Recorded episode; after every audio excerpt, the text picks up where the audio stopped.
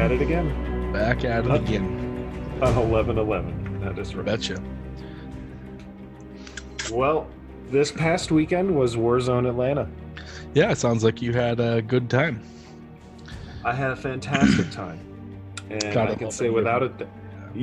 Yeah, Act I live, say- bars. I can I can say without a doubt that one of the things Warzone Atlanta has a lot of hype going into it. So to be completely honest, going to that event was very much like the expectations and the bar had been set pretty high. Mhm. And I'll be completely honest, I was blown away. It was probably one of the most well run, well organized, like the. So let me give you a contrast here. In a typical major you go to, um, our majors here in Texas are fantastic. They're Mhm. generally at very good venues. There's food. Um, generally in the area, if you don't like what's there at the venue, you can easily get to something accommodations are easy getting there is usually pretty easy so in general the bar is already pretty high to begin with when you go to these events what you typically go through on on a tournament weekend for your typical major is you know saturday morning you come down there's registration round one gets going and then you get a break for lunch you come back and you then you play two rounds uh, Sunday, you come back down, you repeat the same process. You play a game, you go to lunch, you come back, and you play the finals. At Atlanta, what was fantastic that they had done was they had basically, first of all, had I, I won't say it was as much room as we had at SoCal around the tables. That was just Mhm. impressive. Uh, but that was also an aircraft hangar. That that would be that big but the amount of room that was around the tables here is second to that. I haven't seen that much room. Even at LVO, where we we had for the ballroom that was there, we had a good amount of room there at LVO. This had enough room that you could get around comfortably. One of the nice things were they had a lot of these bins that were under the table, and the bins were big enough to just kind of put your army down on. Um, Yeah. While you so your your tray was out of the way. But to get to the good stuff here, we went down you did your registration you you basically the round went and what they basically did is um, they they had servers from the hotel that would come in they would get you drinks like if you want you know soda water or whatever um, and then uh, i think it was sunday they have limits on when they can start serving alcohol uh, but saturday there weren't so it was basically like as soon as we got going saturday it was you know they'd come around and they'd offer beer and you know liquor and whatever you want they they would go get it for you uh, and just basically wait on you um, and i don't think the prices were too ridiculous on it. I mean it, it's going to be hotel prices so it's not going to be like going down to your you know rest like a uh, I don't know convenience store or like a you know grocery store or whatever and getting the Yeah. you know, the same stuff but the nice thing about this was you didn't have to stop the game Mm. like one person didn't have to get up and go and get something they Yeah. would come out they would serve it to you um, which i think is one of the best things i've seen at a major it's such a great idea what was even better was that once that round was over round one they had a buffet lunch for everybody already set up over in this in one of the little restaurants or whatever that they had Wow. so and it wasn't it wasn't bad at all Yeah, it so was also you go, usual like rush to go to lunch in half an hour so you can make it back in time for your next round. and that was so what was so fantastic about it like you didn't have to rush you you didn't have to like you could even like hang out for a minute or two after your game you didn't have to go like hunt people down and be like all right we gotta you know we've got i don't know five minutes to get to where we're going and then we've got 30 minutes to eat and five minutes to get back and then we can play our next game. It was it was just basically walk right in. The food was great. I mean first day i think they had like barbecue pulled pork they had um fried catfish they Mhm. had salads. I mean they had a whole bunch of stuff i think day two was like hamburgers hot dogs sausages all sorts of other stuff. Um, but it was it was good food and it was just all covered as part of being there for the event and it just made everything just run so smooth I would say that those two things right there were probably what really to me kind of set the bar above everything else maybe that's just what i'm Mhm. easy to please on that kind of thing but i think when you when you go to enough tournaments you realize how frustrating that kind of thing is yeah, it's, it's little things like um LVO. I remember we sprinted down stairs from the uh, where the tournament was down to like that sort of basement area, yeah and you couldn't even like order the food you want. It's like literally like, okay, where is the line shortest? Grab your food, Yes. scarf it down in like five minutes, and run back upstairs. yes And I Yeah. think that's part of what sort of leads to the um, stress of going to some of those bigger venues. yes And it sounds Yeah, like now I don't know if they could- together. I, I'm not sure you could do that at the size of something like LVO, but I, I think w- the guys in Atlanta that are that are running this, uh, Kelly, John, they know what they're about, right? They know what their Yeah. tournament's about, and it's really cool to see that working really well for them. I mean, it's also attracted really good players too. So yeah, But I, I'm actually fairly certain that the, you could do it at some of these uh, like other events. It's just you'd have to like sort of increase the cost of the ticket to um, sort of make the accommodations. mhm. Um, which, if honestly, that's the type of thing that I'd be willing to pay an extra five, ten bucks for to have that sort of service available. I mean, I'm assuming that the um, I mean, obviously, you're paying. I'm assuming you're paying for the, the alcohol out of pocket, so the the um, hotel makes money on it, and um, just seems like a sort of a good deal for everyone all around. Yep. I do think uh, I do think they they want to work something out where they get some more servers. Um, I think that was Yeah. probably where it was a little thin, but I mean, having servers in general uh, is better than nothing. And I know that through the course of all of my games, there was someone who basically came by at least twice to just say, "Do you guys need anything? Do You want some water, some soda? You know, we'll we'll Yeah. go get it for you." Definitely. And that's just nice. You can just focus on the game. The second thing that was really, really cool was the streaming. Uh, Yeah. They had the pro tabletop guys, and these are the guys doing the. Um, they have the 10, 10 uh, So there's a tournament coming up in, I think, a week or two. And it's kind of like the first big Warhammer tournament that's got a cash prize to it. And Oh, yeah. yeah, so it's got about a ten thousand dollar cash prize that's split up a certain way. I don't need to get into it, but you can go look it up. Um, these are the guys doing it. You can find them. Uh, it's Pro Tabletop um, on our Discord server for Thousand Suns. We actually, when they were streaming the event, they had uh, basically whenever they went live on on Twitch, it would post to our uh, our Warzone Atlanta uh, room. So you can go back and that's still there. So you can go back and watch the streams for each of the games right there. Um, here's the cool thing they did about their setup. A, these guys have an amazing amount of investment in the equipment that they have. They've got like professional cameras, professional lighting. Um, and then what they did, which I thought was really smart, they had their commentary going, but what they did was they set the commentary up away from the game and at a lot of other events what i see is the commentaries sitting there like right next to the guys at the table and they're commentating on the game and Yeah, i have to can- think about like if i was the player on that table that'd be pretty annoying Yeah, it also it can affect the way the game plays because, for instance, the guy doing the commenting might notice something right and uh, could completely change the uh, flow of the game that way.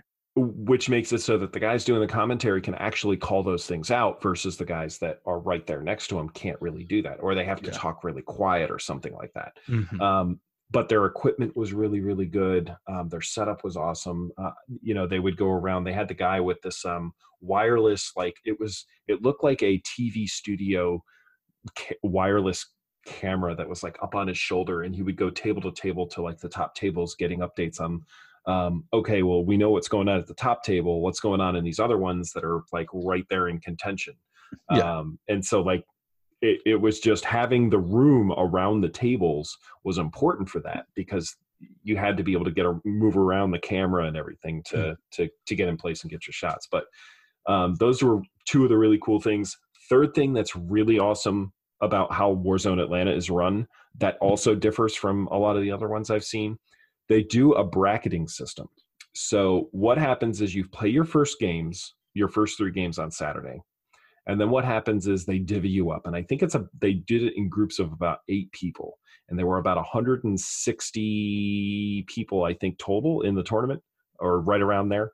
And they divvy you up in groups of eight, and they just go down the list from your standings of like top top eight, next eight, next eight, next eight, all the way down. And then what you're doing is you're competing day two against those guys that are in your bracket. Mm-hmm. And they give two awards for each bracket. One is a best general, and one is a best overall for that bracket. And they're giving prizes away. Um, they had some good prizes for each bracket, and they were almost, it's not like winning the whole thing had better prizes. You got the bragging rights. You got up there. You got a picture. I think they had like a special 3D printed like chain sword or something like that, right? So th- there Yeah. was a special prize, but it wasn't like the. It wasn't like oh, um, got, the guy who wins it gets like five hundred dollars in in models, uh, or or like new army stuff, and um, that's not out of the ordinary when you go to these tournaments where they give just like this big package of like new models and things like that that you win. Yeah. Um, and it's efficient for people who run the events to do that because they get, you know, those things are hard for us as players to acquire um, without like having to go hunt down discounts and stuff like that at different stores. So winning that at a tournament is a real boon for the player. Um, and it's easy for the, you know, a lot of times the tournaments are run by stores, so they have the ability to get that stuff and give that out. So it's a win-win for both sides. Yeah. Um, the the cool thing here was they just distribute it almost evenly across all of the brackets. So basically, what would happen, uh, or my observation was um, that if you got best general within your bracket, you basically won a box, and it could be something like a Lord Discordant, like Colin McDade won, or uh, it could be something like a, a set of Sisters of Silence, uh, like one of our other other guys won. Um, and then they gave a best overall, which was kind of a better prize. Uh, which I like the fact that the overall prize was better than the general prize, so that it Mhm. encouraged not only just playing well and continuing to stay and play, but it also encouraged, you know, like a good painted army and the, you know, just overall enjoying the whole the whole aspect of 40k, not just the competing part of it, which it, which was really cool. Yeah. So the other thing about that, if you think about it, that's really great is if if you look bracket stuff like that, it doesn't matter how bad you do day one. Like you could just have a trash day, get five points day one total, but across three games, and still have a reason to come back tomorrow because it resets. Like your next day doesn't even matter when it comes to points. Like you, or your first day doesn't even like the next day you show up, you're competing right out of the gate just for best within your bracket. So I think Yeah, what's great is it it reduces the amount of people that drop from the event. because it's always the um, ability to like win something. So That's exactly right. That's exactly right. Now the the last yeah, go ahead. Well, you also um, don't have the sort of thing that can happen. Like I, I need to. I, I go. Well, I lost my first three games. I really need to win like really hard these next three so I can like torpedo up. Right. Right. So it makes you try too, right? hmm um, the the thing about the hobbying there too that I wanted to also mention, Mike, you were at LVO this past year, and Yes. some of the stuff they had on display was just magnificent. Uh, some of the Mhm. hobbying stuff that's there. I mean, it's it's an event, and the uh, like an event of events. But I will say, without a doubt, the quality of the hobbying, uh, like the painting, um, the stuff that was there, was far and above what I have experienced. Even I, I I'm daring to say, even at LVO. I mean, that's high praise, but I think it's well Yeah. deserved. They they had a they had a um, they had another really great thing where at the end of day one, what they did is they carved out a special room and they set tables up, and it was for folks competing for like best display or best art, like Mhm. best overall, more or less. Um, they would go in there and set their armies up, and you it basically was like an army showcase. And what was so great about it is it was on the way out of the event Um, so if you took a break, you could walk like or um, at the end of the tournament. Not if eh, they wouldn't be there yet, but eh, at the end of the the, the day, uh, you could go out Saturday and just walk through the room and take a look at all the different armies. And they kept them on display probably until like I don't know, it was probably close to like 10 or 11 o'clock at night. And then they closed everything up. So just walking around the convention, you could, I mean, they, they had stuff just set up that was just awesome to look at. So you didn't have to, hey, go over and catch it in between matches or anything like that. So, yeah, which honestly, that sounds much better than the way most tournaments wind up handling it.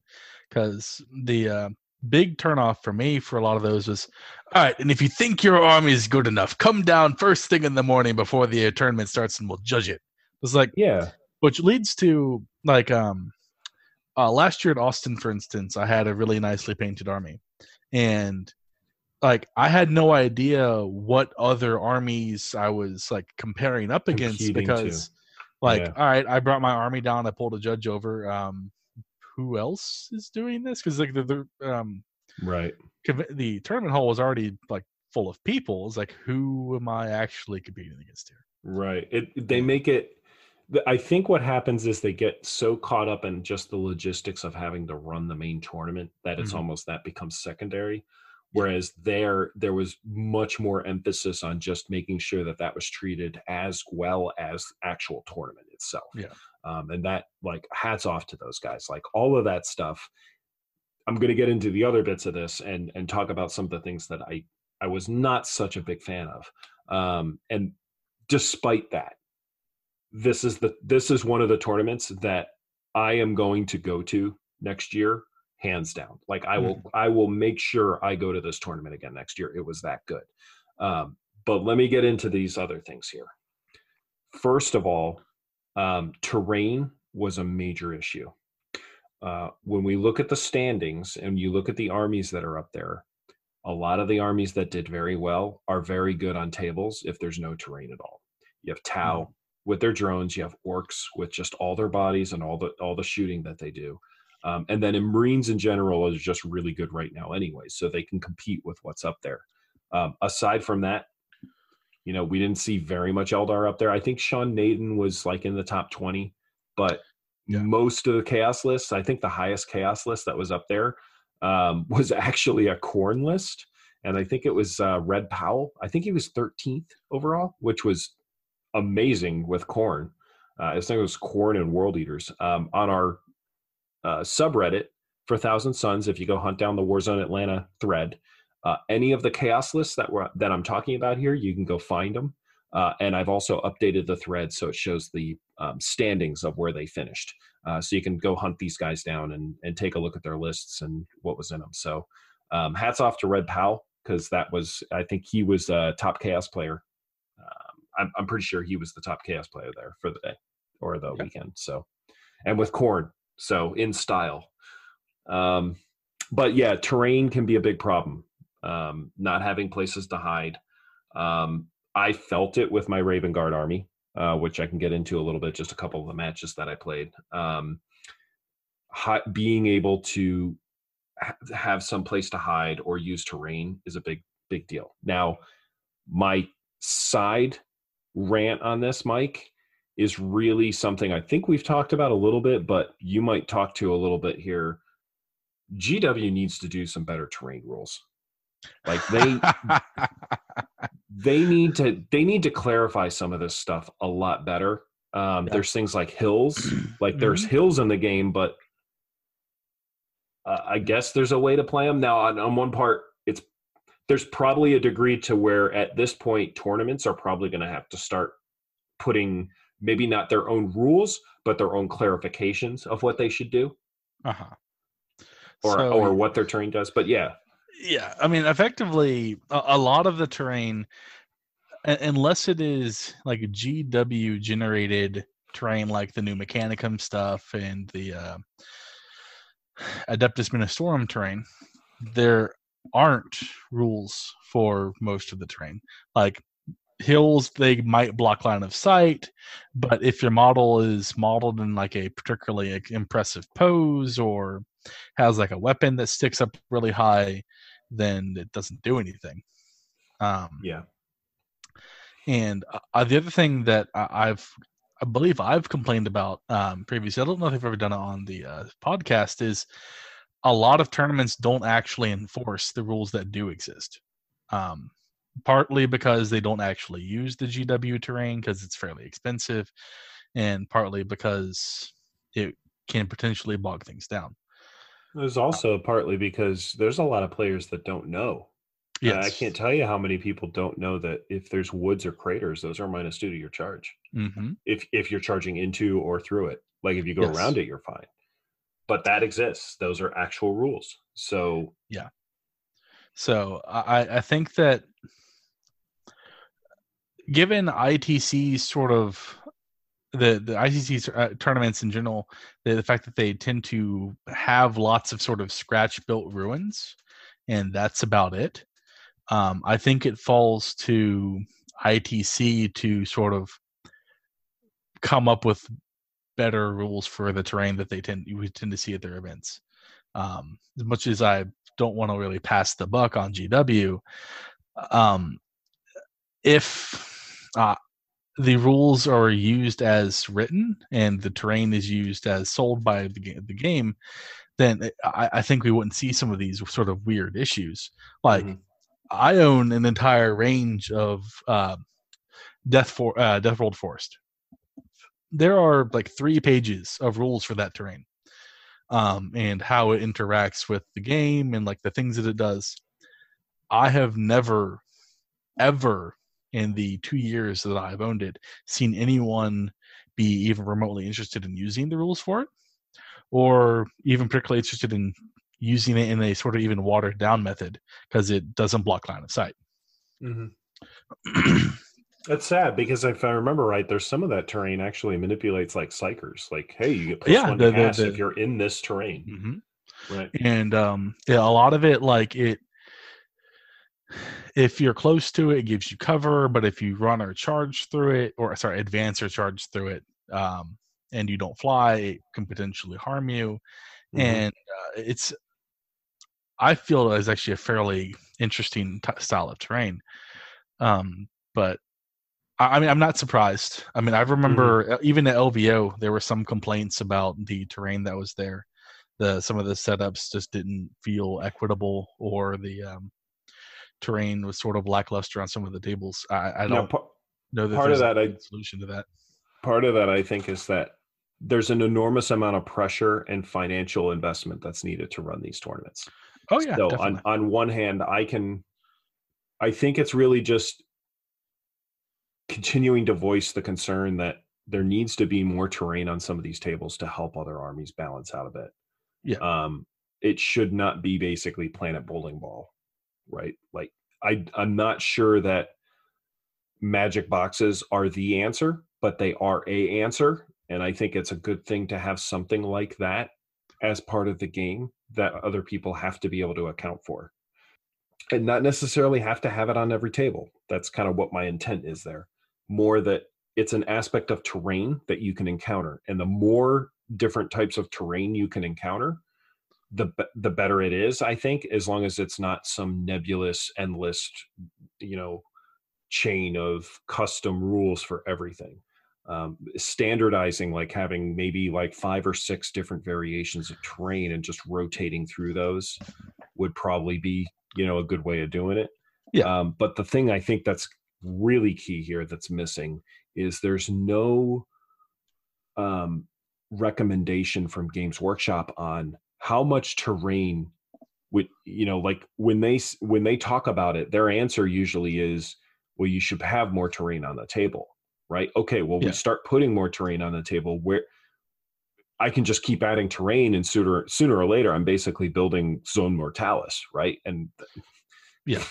i mean we're we're in a crazy board at that point but i think a recommendation like if you if you use the tiling mechanism that they have where they have the um uh the six uh 24 by 24 inch tiles uh give a recommended number of pieces of like say ruins or terrain that should be on each tile on the map and i think that gives you an idea of st- enough to standardize and balance the game and that's an easy thing for GW to just do. So so that you know here's our here's our recommendations of what should be on the table. And then i think that then sets the expectation for everybody that says okay well that's what should be there. I that's what i should have to work with.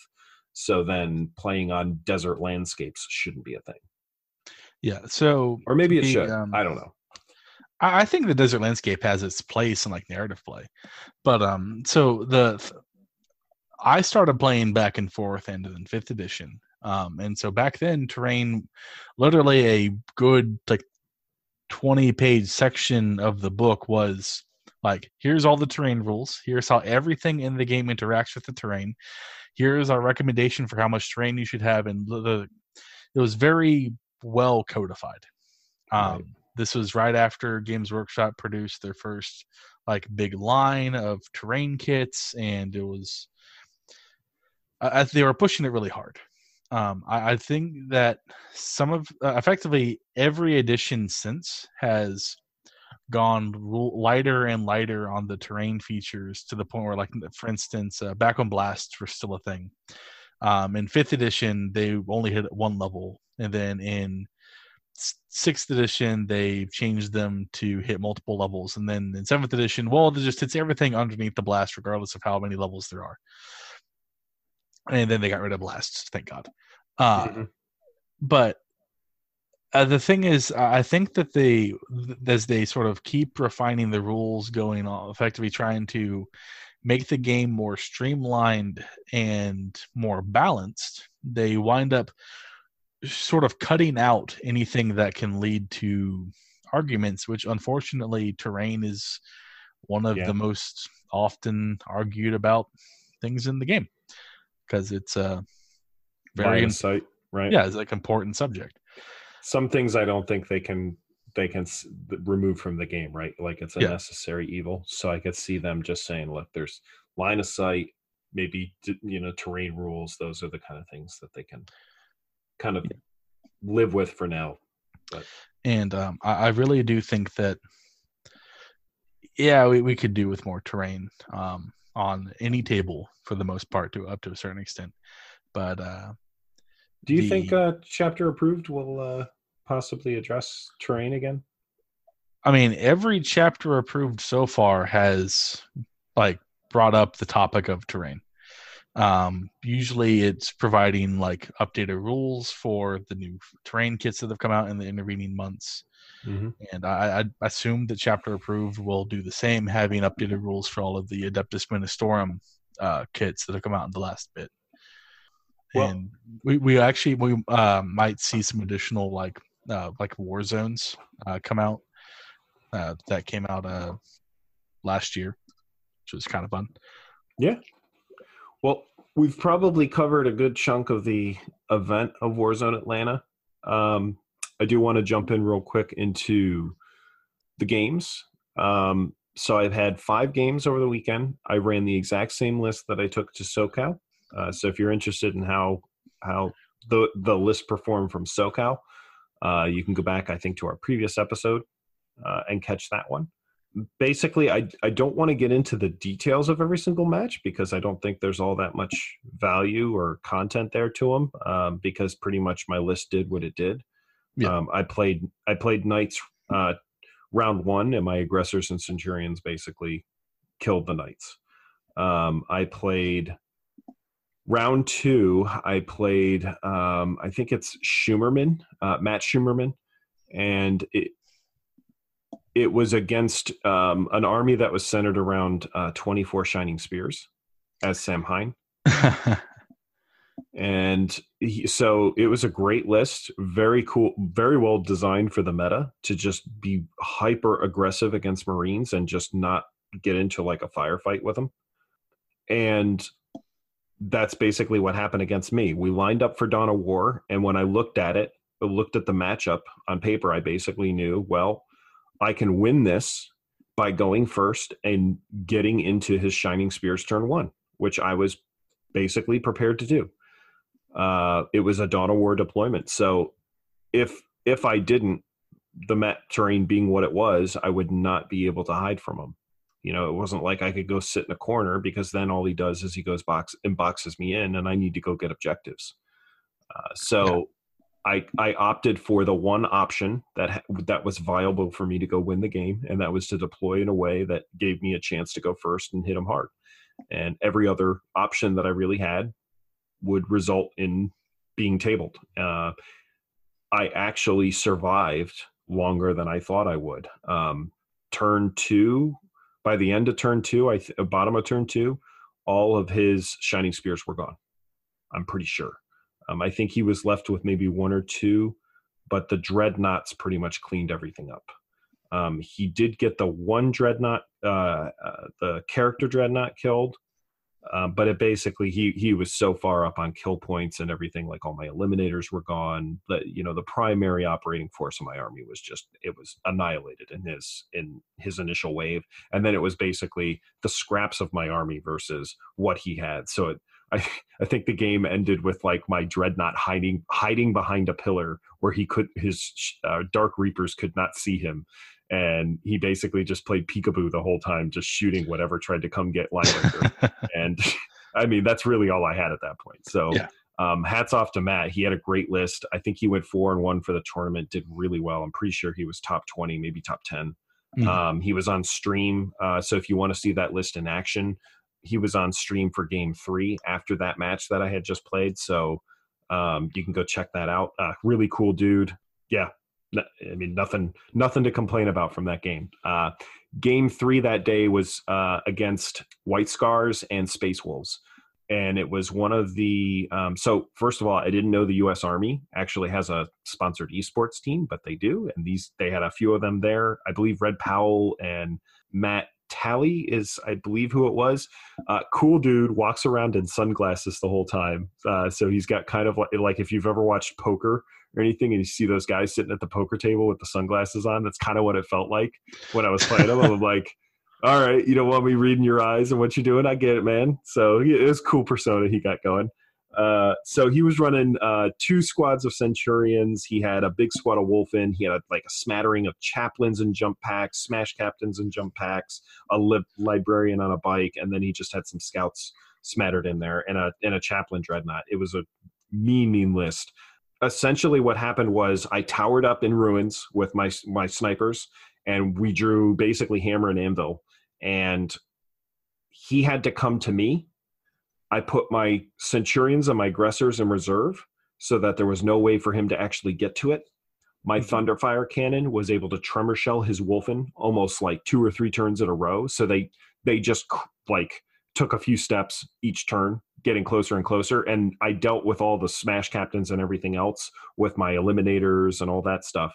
Um, and then when it finally got to the point where his smash captains and everything got into me, essentially the way I deployed was my eliminators were in the second and third levels of the ruin, and my infiltrators and and intercessors were on the bottom floor, out of line of sight, and they were also wrapped around the um, the thunderfire cannon. So there was no way for him to essentially assault and then be able to pop up and assault the guys up top on the second level. Because in order yeah. to do that, you have to kill a guy to get a space to hop up. Mm-hmm. So essentially, I had it where if he went and attacked me, he was going to trade his smash captains his chaplains his librarian everything that got in there he was going to trade that for for like my intercessors and my infiltrators. Yeah. And i'm okay with that trade because then what i did was when i saw them coming up the battlefield i typically have a dreadnought sitting back there as like a a protector against anything that comes in to assault. And when i saw that coming i just moved the the dreadnought back you know three or four inches uh, so that you know there was no measure, measurable way for him to get all the way back into the corner to the dreadnought. Mm-hmm. and so i basically just set up the counter attack so he obviously came in and that's exactly how it played out. He killed uh, he killed the inter- intercessors and he got the infiltrators almost gone. There was like one or two left and i had the helix adept there who just kept bringing guys back after that um, and then the dreadnought, my librarian, my chapter master, my lieutenant, the eliminators, they just cleaned up everything that was right there in their bubble. And then on the other side of the map, I had two two squads of scout snipers up in a up in a tower, and the, a second dreadnought over there, and then a second set of intercessors and infiltrators over there as well.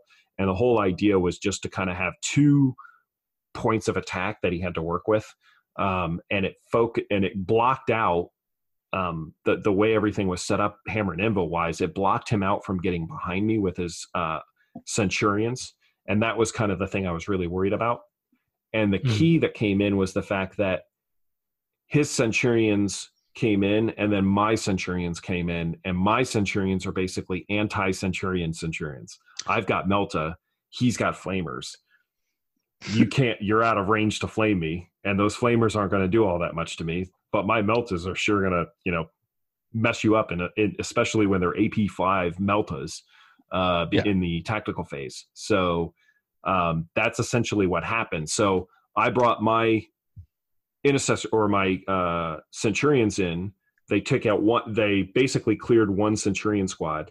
He then responded with like his Wulfen and his um, other centurion squad and killed mine. But then between, I think it was Hec- I think it was Hector and Icos after that that went and cleared the second uh, centurion squad Mhm. and then it was left to try and clear the the wulfen that were left there and at that point we were already down to i think like turn five turn five or six or something like that but we got to the point where time wise we were we were basically running out of time and we had to kind of it the game was at a point where we could we could talk through what was going to happen. And so there were a couple little things we just kind of worked out to say okay well let's roll a dice and see what happens on this one and just the important stuff. And uh, it ended up just being a really close game where he actually on that scenario beat me in primaries but i ended up beating him in secondaries and tertiaries because my snipers were able to kill the warlord. I had a line breaker because i jumped jumped stuff all the way back into the other side of the field Mhm. um, and then i had cleared hit all of his troop choices out and he, i still had my infiltrators alive which it was one of those things where kill all the kill all of one type like troop elite fast attack whatever and I had killed all his, and because I had one left, I scored way more than his uh, on that, and that was enough to kind of overcome that. So it was like a, a two point victory maybe at that point, but it was a fantastic game. So, anyways, I think what was really cool was it just showed that the list that I have did what it was supposed to do, and that in that kind of matchup, I can take their characters out. I can, you know, use the Thunderfire cannon like a utility, uh, almost like a utility knife, and just slow stuff down um, I don't really care that I'm not killing stuff with it. It's more let's just slow down the stuff that we're worried about getting to us, and then uh, you know it's just up to waiting for them to come after you, and then countering that with like your dreadnoughts and your centurions and stuff like that. So Yeah. Uh, third, fourth game was day two. Uh, I was playing Brenton. Uh, I think it's Brenton Weiss. Best match I had of the entire tournament. It was against Tau. It was Triptides with the Y'vahra the the whole game it was a it was vanguard strike and there wasn't a lot of line of sight blocking except for um, we had almost like these l's that were on the table and then some smokestacks in the middle um, so there was line of sight blocking but it was more like a maneuvering game where you're moving back and forth um, trying to kill stuff Yeah. um, essentially the game played out like this i was trying to kill his drones he was trying to kill my snipers and that went back and forth um, I put some stuff up in front to take some pressure off that, so that I could kind of play the maneuvering game with some breathing breathing room. Um, there were two key things that happened in the game. One is I brought my uh, Centurions down, and he had screened his drones out in front of his Riptides. Um, there was a point where I was able to be within 12 of the Riptide, but not uh, nine or nine away from the drones and 12 to the Riptide um, and it was just one spot that was there that I was able to get them there for. Um, I tried to get my dreadnought in for there, and the only place I could put the dreadnought, there wasn't room to pull that off, so I couldn't even place the dreadnought there and, and do it. Uh, so what I ended up doing was just putting the dreadnought like back somewhere else to try and go after something. Um, essentially, here's what happened: I clear the drones. I then hit the Riptide with Meltas. It doesn't do all that much, obviously. It, uh, Savior protocols took a lot of that off. Then it comes down to the important thing, and that's the charge. What I was able to do was I was I knew I was going to eat Overwatch. I was going to take Overwatch from two Riptides and a Commander. Uh, I spent the command point for Raven Guard that if I only choose one thing as my target, I can reroll the fit, the the charge. Uh, so that's the one I used. I only charged the one the one Riptide. Eight Overwatch all three centurions survived. I had one centurion with down to one wound, but all three were re- are still raring to go. roll my charge. I obviously failed on the first one. I mean, I need box cars, right? And then I Yeah. tossed them again. I rolled box cars, and I made that 12 inch charge. And the two of us were just kind of sitting there laughing. And obviously, with the positioning, as you can imagine, there was some contention over whether they were all in range or whatever. And I could I could tell Brenton was kind of like, "Oh no, I shouldn't have given you that kind of thing." Yeah. But it's okay. It worked out for Brenton, so it it's okay. Uh, so I made the charge. I killed a Riptide. Obviously, he had a Y'vahra in his list as well. And at that point, the Y'vahra had been off the table. Uh, we were getting towards the bottom of the game, and I had been clearing the Riptides, and most of his drones were gone. His uh, like his fire blades, I think, were gone. His ethereal was gone. Like my snipers were just doing their job. Essentially, it got to the point where I had to take my chapter master and and Comey and go after his Y'vahra. The great thing is, is there's a psychic power that Raven Guard can take as well, which you can cast on a unit that's 18 inches away. And because the Y'vahra came down and flanked me and tried to assassinate some stuff, uh, which it did, it killed my aggressors. It put it in a spot where I could pounce my army on it, and I put that spell in there because I was I was thinking that exact same thing from the from the get go. I knew that the Y'vahra could leave the table and come back, which meant there was a good likelihood that thing's going to be in my face, like turn three or four or something like that. And so that's what I did. I took that power, casted it on it. It could not overwatch. It was minus one to hit for the rest of the game or for the rest of the turn uh, or round. So got Ivanus and Comey, got my chapter master, put everything into this thing. I like unloaded on the Y'vahra, um, charged both the chapter master and Ivanus in. They both made their charges. Um, they just went absolutely bonkers on the thing, and it survived with one wound. As a result, what happened was it was able to fall back and basically kill like you know both of my both of my dudes or or kill my chapter master, which was basically a slay the warlord there for him. Um, so points wise, what happened was him eh, from a kill points perspective, the Y'vahra was the gem, the gem of the game because it's Yeah. like five. Oh, it's a nearly five hundred points. The thing is like so many points in the game, and I had killed one Riptide at that point, and the other one was almost dead, almost dead. And the Centurions had died on that turn, so, so I did I didn't have anything to really get to that next uh, Riptide. So it was like all in on the Y'vahra, and it just it's one of those things where I got to the one wound, I had no command points left, and I'm it, that's what lost the game right there. I just couldn't couldn't pull it off. So Yeah, now the Y'vahra is a mad, bad mamma jamma. I've uh, crossed time, passed with them a time or two. yeah, yeah, it's uh it's pretty sneaky good. It's a it's like a three d six flamer that's like strength. I don't know nine or ten or something stupid like that, and it does like Uh-huh. what two damage, three damage, something like that. Yeah, last time I played against them was with the Har- with my Harlequin list. So Uh-huh. that was a bad time. Yeah. No, I know I wouldn't have made it if I ate Overwatch from that thing. So it was just a matter of turning that off. So I think if you can do that, um, and Raven Guard have multiple ways to do that against Tau, you want to load up on those powers just so that you have that utility. So, Yeah. anyways, last match was against one of the guys who organized the event, John. Uh, he was playing Necrons. Um, we had a good, relaxing game. At that point, I had lost two games, won two games. John obviously was in a similar situation. Um, he was playing a Necron list that had the three flyers. He was going to bombard me. Um, I failed my mortal wound shield on the um, chaplain to try and protect my guys from that.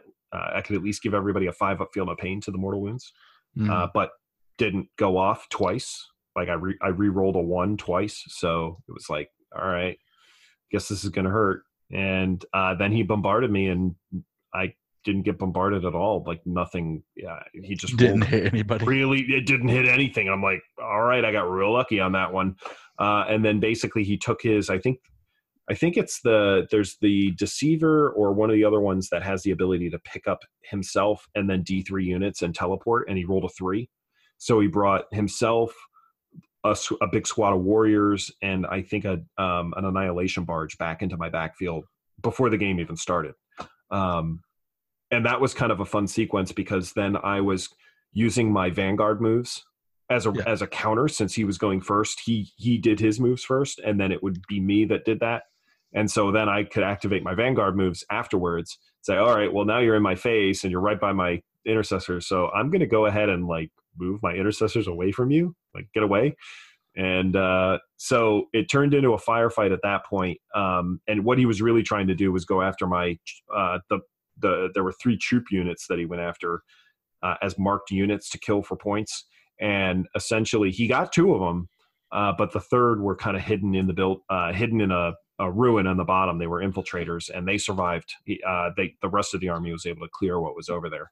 Um, and in the meantime, my eliminator sat in a upper building in the ruins, picking off his cryptex, emotech, um, and then just whatever else they could shoot at at that point, just to help out. So, yeah, just got to remember to kill Necrons all the way out.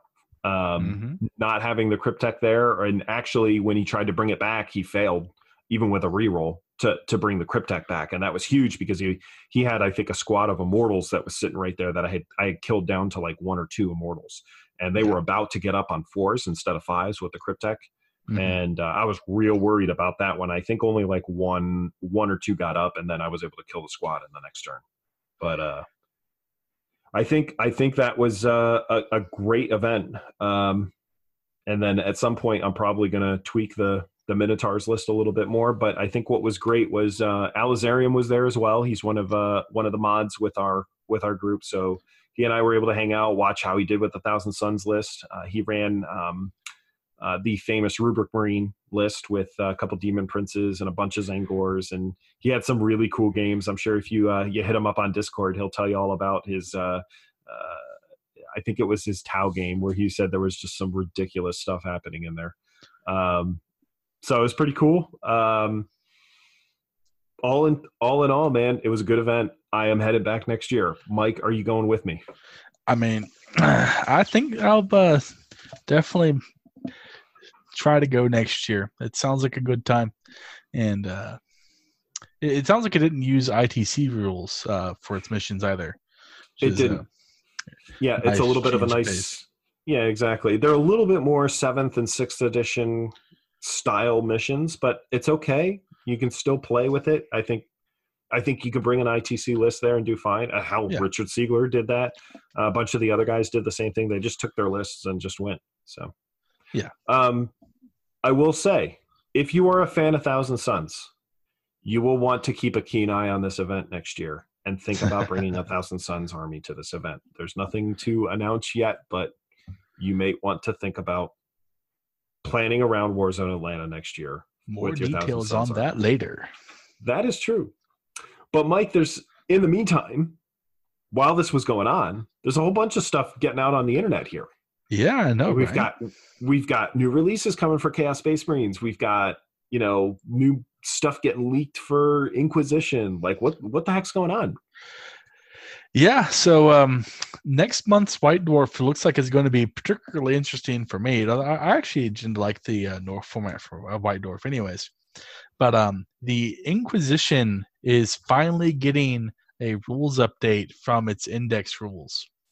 Um, so the Inquisition has been in sort of a, a, weird spot, I guess, to explain a little bit, in that uh, the the rules literally don't work for a faction um, uh, because the literally i think i pointed it out one point if you took as many points of inquisition as possible you would still not be able to play a full army of inquisition mostly due to the rule of three and the fact that they don't really have anything. Like they don't actually have a troops choice. They have hqs and elites and their stuff tend to be fairly durable. I mean, sorry, fairly fairly uh, fragile. Uh, it packed a mean punch, sort of, because you uh, had some pretty potent weapon options available to them, plus the rerolls versus the relevant target. But they're just so niche that it was almost not worthwhile to take them outside of a joke list. However, the new Inquisition army fixes pretty much everything that was wrong with the Inquisition um, they're still sort of a niche army. Uh, they you can't run a full army of the Inquisition, um, but they uh, no longer interfere with you gaining your special rules. For for instance, Space Marines. If you take a an assassin, uh, you don't get combat doctrines. The Inquisition, uh, you would be able to still gain those benefits. because of the role that they fill inside the uh, uh, Inquisitive words, Imperial Society in general. Uh, the important thing, though, uh, so the in- Inquisitors are still mostly the same. They added some new warlord traits, uh, which are pretty cool. They added some additional psychic powers. They sort of tweaked uh, some of the new ones. But the thing that really stands out for me here is all of the inquisitorial acolytes have the ability to be characters, uh, which previously you take a little Jokaero or uh, a demon host and you put on the table, and there's nothing protecting that model. Now, uh, all of them are characters, as I mentioned, but even acolytes, if you start them in the squad size of one, uh, gain the character rule. This allows you to do some interesting things because the Inquisition has a lot of just very good weapon options and actually fairly powerful choices in regards to like the, the profiles for the regular guys. An acolyte is a effectively a guardsman sergeant who has access to things like power fists and thunder hammers, which um, is pretty cool, and and a storm shield if you yeah. want to just to completely over equip. Because why not? Little mortal guy. Because apparently the Imperium is just overflowing with storm shields, and they're they're they're on sale for a whopping two points to everybody. Yes. Um, and uh, like I said, that leaves me fairly excited um, for what this sort of bodes for the Inquisition because this is still sort of it's an it's an index, it's an update on the index. Um, hey, it's better so, than nothing, right? It is I mean, better than nothing. Warlord traits and, and, all sorts of other stuff. Yeah, like I said, they're, they're, getting a whole bunch of stuff out of it, and I'm uh, taking this as a step forward in the right direction while they work on an actual release. Uh, effectively, like yeah, well, uh, so um, in, in an army that I played a lot recently, they got a White Dwarf release that updated the rules from the index. Then uh, six months later, they got a full, effectively a codex release with Phoenix Rising. Uh, so that leads me to believe that they're where they, they, actually to expand on that they actually they tweaked points they adjusted some wording on some rules a little bit mm-hmm. and made the Ynnari a lot more streamlined and a lot better than they, their index version yeah. Uh, the, sorry, the White Dwarf Index version, not the Index right. Index version. It's important right. distinction before I get lynched. It was a, uh, it was a, it was a patch, right? Yeah. So it was like, uh, okay, look, look, we're going to patch the army. We're we're redoing it, but here's how to play them for now. Mm-hmm. So I think that this is much the same, uh, where they're sort of they're at least getting something out there to sort of allow us to retire the index index and use the, this new thing while they sort of hammer out the final form of the rules that the Inquisition is going to have. Yeah, seems really cool. Yeah. But uh, oh, you know what I think is cooler is the uh, the Faith and Fury stuff. Yes, because that's where the meat and potatoes are, and they really gave us not a huge tease today. Um, so the big thing they revealed today, uh, or at the at, you know the recording of the podcast, uh, this was on Monday. So um, if you take a look at uh, the Warhammer community site, they've today announced like okay here's your first look at what's there. And they showed that there's some i think it's black templar stuff uh, that's coming out and then uh, like space marines get about 10 pages of more stuff which looks like that's mostly going to be like black templar stuff. Um, well sort of or am i um, am i interpreting that wrong? yeah you're interpreting that a little wrong. So right. it's actually the they ta- leaked the table of contents and then like one thing from each chapter of the table of contents, which is actually really interesting uh, because the what people the uh, effectively the affected factions are getting. So just bog standard space marines are getting new stratagems out of this. Uh, yeah. Effectively, what they're allowing uh, the the stratagems is effectively looks like there's uh, and uh, one for each like major role inside of a particular chapter uh, yep. that allows you to improve the abilities of that character. So the one that they leaked is Master of Sanctity, which uh, David will be very familiar with because that's what his special character chaplain does. Um, mm-hmm. Effectively allows any chapter to now upgrade a regular chaplain to a Master of Sanctity, which allows yeah. them to use two uh, litanies per turn as opposed to only one. Now, there's this got me thinking something interesting here because I've been noticing one of the things that they've been doing with the uh, the Space Marine stuff is there's kind of almost two ways for you to get to certain things in the game Mhm. or get certain uh, elements in your list. Like, let's take for instance, re-rolling all hits. I need Yes. a bubble to do that. Almost every army wants to have that because it's just ridiculously good. So you can do that one of two ways right now. You can either get the chapter, just pay for the chapter master uh, itself uh, that has its own profile, and you get it, or you take a captain and you upgrade them using command points.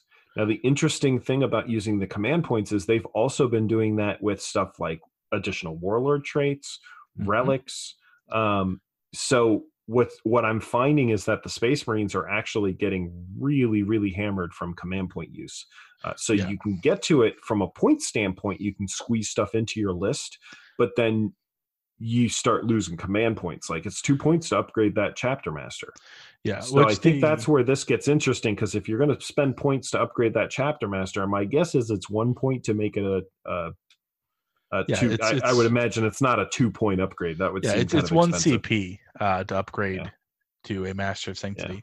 but the thing I, I actually really like about this is so traditionally uh, if you wanted the benefits of a special character well you that mean you had to bring the special character and you had two options either you could say that oh yes this is my space marine chapter master who is equipped identically to the named character or you had to paint your guys as the appropriate chapter colors or Yep. s- Eldar Craft World or whatever.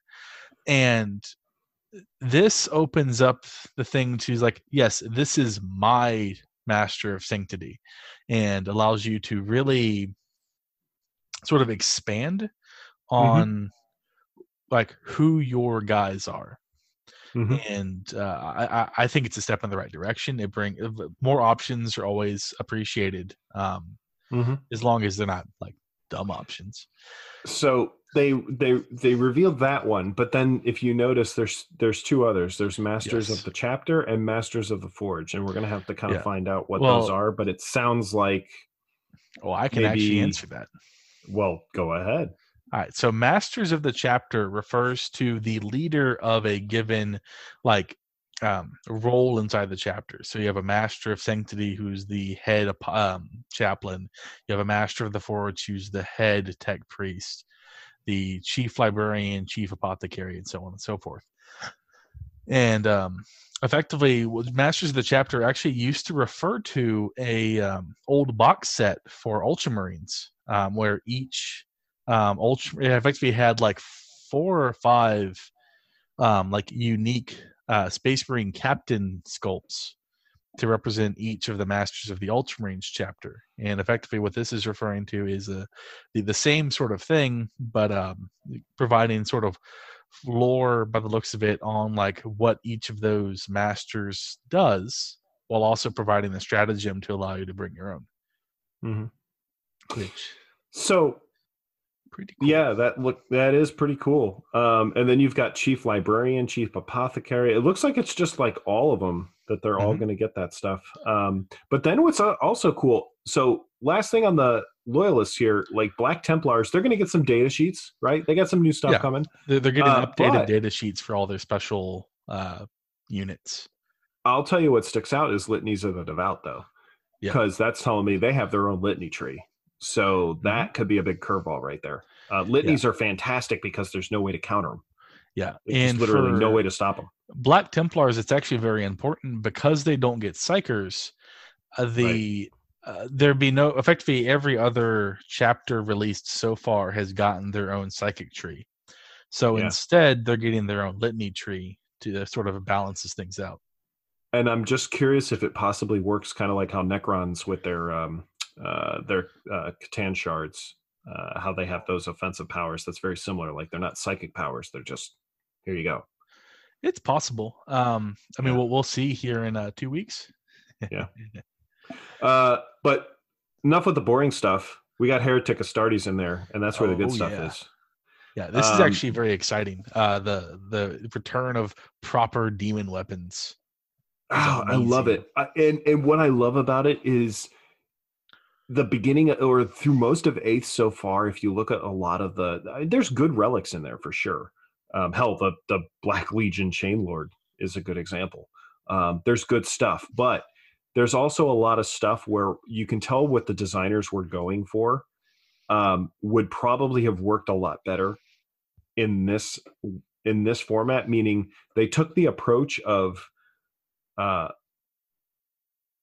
with the demon weapon that it works, but on a rare occasion it won't. Like you yeah. will you will get shut down and it just will not decide to work with you. Whereas there's a lot of other stuff that i think that's kind of the theme they were going for. And the way they did it was they said uh, like icons of flame. Icons of flame are a really good thing. Like icons of flame should just work but on a rare occasion not work.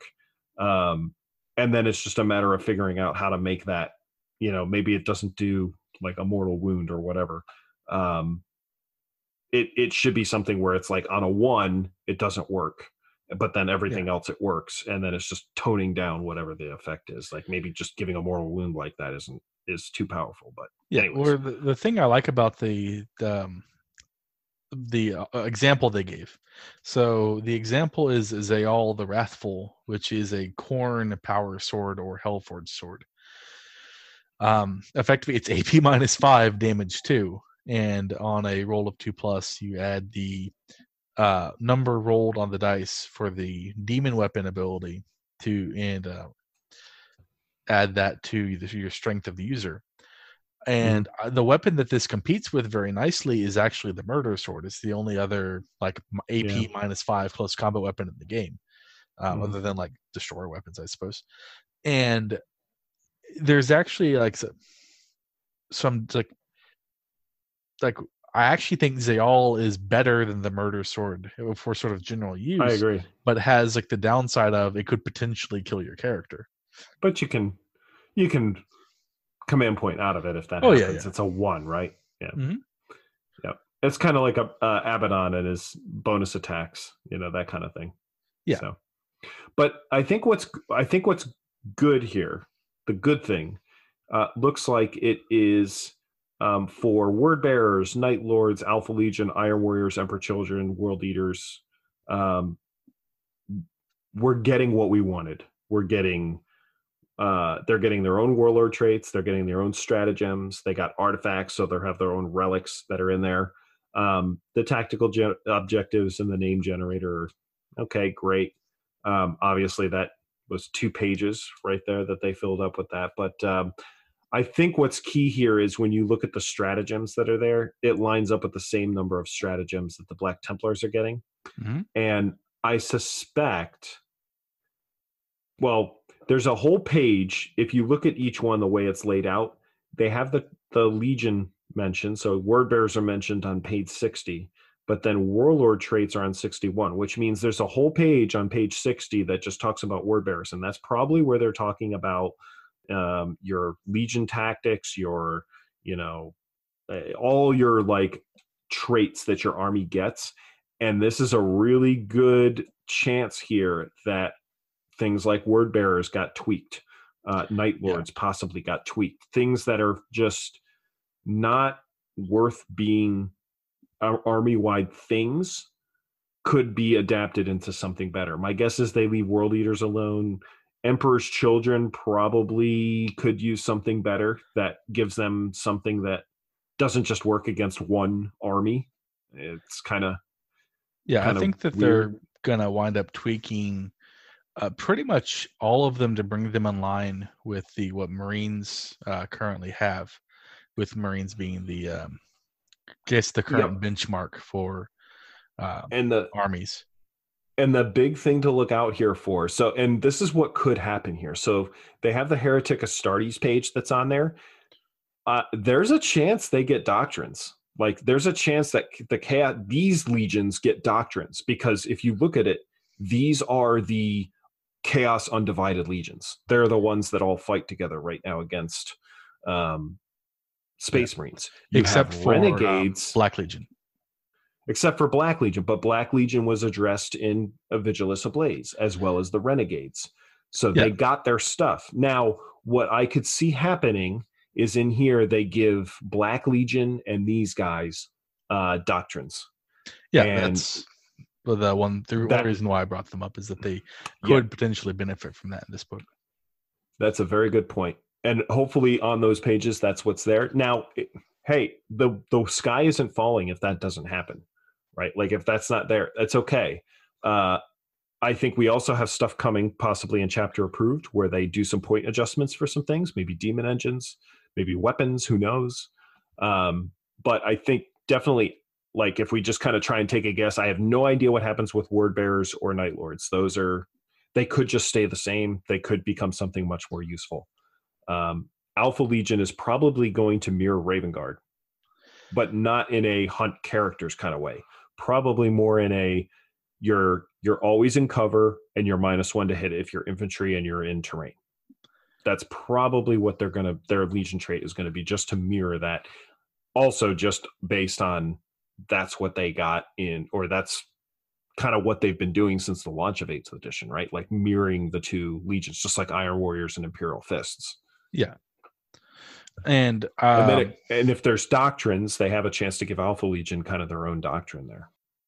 So we'll see what happens. I mean, there's a Yeah. there's a lot there. Um, the cool thing is you're getting at least one, you're well you're getting one page of stratagems for each legion. Um, I hope there's not a lot of repeti- repetitive or repeated stratagems in there. I don't think there's going to be since it's just one page. It's kind of similar to what they did in Vigilus Ablaze. Um, only it's going to be for each legion there. And I think this is really good because that's one, two, three, four, five. That's like three, four, five, six different legion or six different pages of chap of stratagems that I mean, every single stratagem in there is a potential, you know, game winner there for you to be able to build something around. Yeah, and the other thing I think it's important um, is that I do think that the um, this release is a sort of precursor to a large, a more permanent um, release for each of the um, Chaos Legions. Um, Yeah. Where they'll either get printed in a like their own book or supplement or whenever Chaos Mark Three comes out. So please, please, GW, do not Well- wait that long. We know Space Wolves and Thousand Suns are in the list to get addressed. Yes. Are we are we looking at another showdown? Is it round six Battle for Prospero V two? I mean, At this point, I would imagine they're getting pretty pissed about the Thousand Suns just kicking their ass all the time. you know, maybe Space Wolves should um, go see other Heretic Astartes. They're they're being kind of like codependent. I need we just we need a, a clean break. no, the job is not done yet. Oh, man. Yeah. Who knows? Now, one of our buddies, uh, John, uh, runs a, another show. Uh, just giving him a shout out. If you check out FMP War Gamers, um, he does a really cool, like if you're at work and you work on your computer or whatever, and you just want something to listen to, um, every morning he jumps on and just kind of does kind of like a little quick morning. He tries to shoot for like a half hour morning show.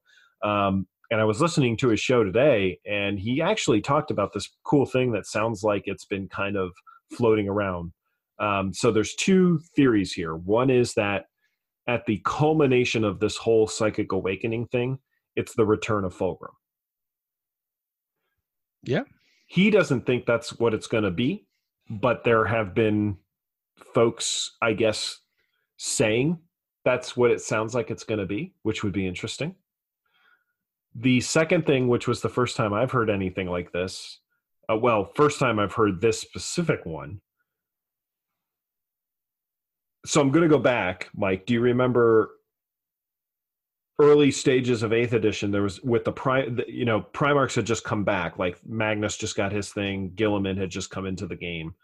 There was like this hype that, oh my gosh, we're going to be getting Primarchs like every six months here. Another one's going to be coming back, right? Yeah. There was a, and then there was a rumor that kind of was out there and then disappeared that had this notion of like a one Primarch jumping to the heretic side Mhm. and then one Primarch jumping to the loyalist side. Yeah. And I was trying to sort out like how they could even possibly have a loyalist like none of the loyalist Primarchs that we know of right now could do that. However, the rumor that John was kind of addressing, he's not starting it, he's addressing what he was told and I think he was kind of thinking he's again unlikely to see something like this happen, but what he was saying was um uh, it sounded like Fulgrim would potentially go through a split with the demon that's possessing him. And the good Fulgrim, in a way, goes over to the loyalist side, and the demon Fulgrim retains like his body some way or something like that, and like, or maintains his ownership of the Legion, essentially. Mhm. So I don't know what your what your thoughts on that are. I mean, it's possible a uh, loyalist traitor Primarch could occur. Uh, I don't think it'll be from like a Magnus style fracturing or split. Mhm. Um, however, there has been uh, several instances of pr- traitor Primarchs getting cloned by a certain mad scientist, uh, ex- Emperor's Children apothecary. Oh, that guy. Oh, bald man. He he can Yeah. he can make clones, but he can't cure. Fabius Bile. Yeah, he can make clones, but he can't cure male, male pattern baldness. So Yep. It's actually why he um, apprenticed under Urien Rakarth. He uh, should have known better. Urian Rakarth is also bald. but I mean, that is a It's terrible. potential. Um, it is, but it's also funny. Someone who does not uh, suffer from male pattern baldness, uh, let me tell you, hey, I'm headed there. So now I'm getting offended. balding people. I am getting offended right now. special joy of mine. Not really. I know, right? but uh, I, I don't. I mean, it's it's it's possible, uh, and it would definitely like really shake things up, especially if like uh, Lion El'Jonson, for instance, uh, crossed the fence the other way. Um, also, Yeah, really that's the one that stuck out to me. That if if people something mad. like that was going to happen, that's who it would be, right? Mm-hmm.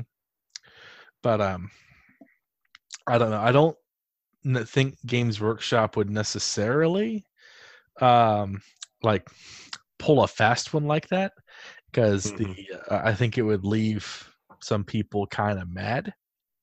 And as much I as mean, you could.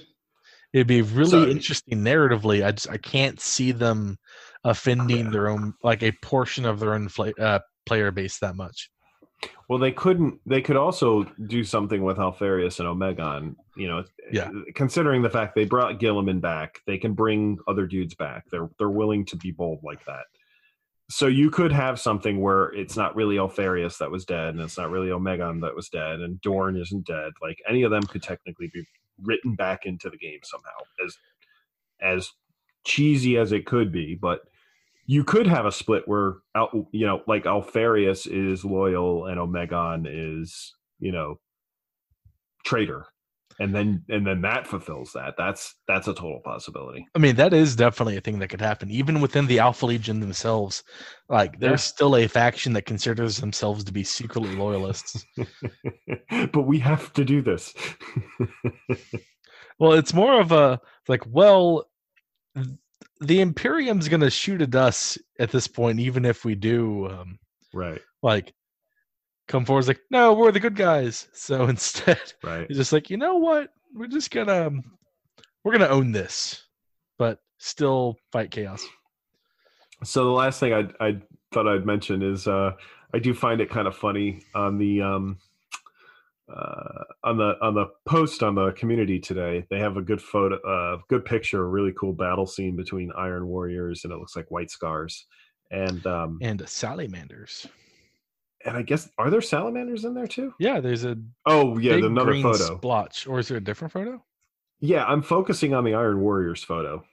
Oh, and on that one, it's got like the it's got a bunch of the new models, right? It's got like all the new Terminators, the new Chaos Space Marines. Uh, it's got a Lord Discordant in there, um, and then it's got some of the old ones. Like it's got a mythical Land Raider, uh, a Mauler Fiend, a Defiler in the background. But here's the really funny part that just stuck out to me. It's got a little Rhino, and it's and it's like parked up right next to a Repulsor, and it's just so dumb how much bigger the repulsor is right now than the rhino like i don't know what they're going to do there that's well i mean the repulsor is like land raider sized i don't yeah it is it is I, I, think it'd be much more fair to compare the poor little rhino to a um impulsor like impulsor yeah which is a grav pickup truck that's fair i guess that that makes a lot of sense. See, now I just want to get one of them and uh, paint it up all Dukes of Hazzard style.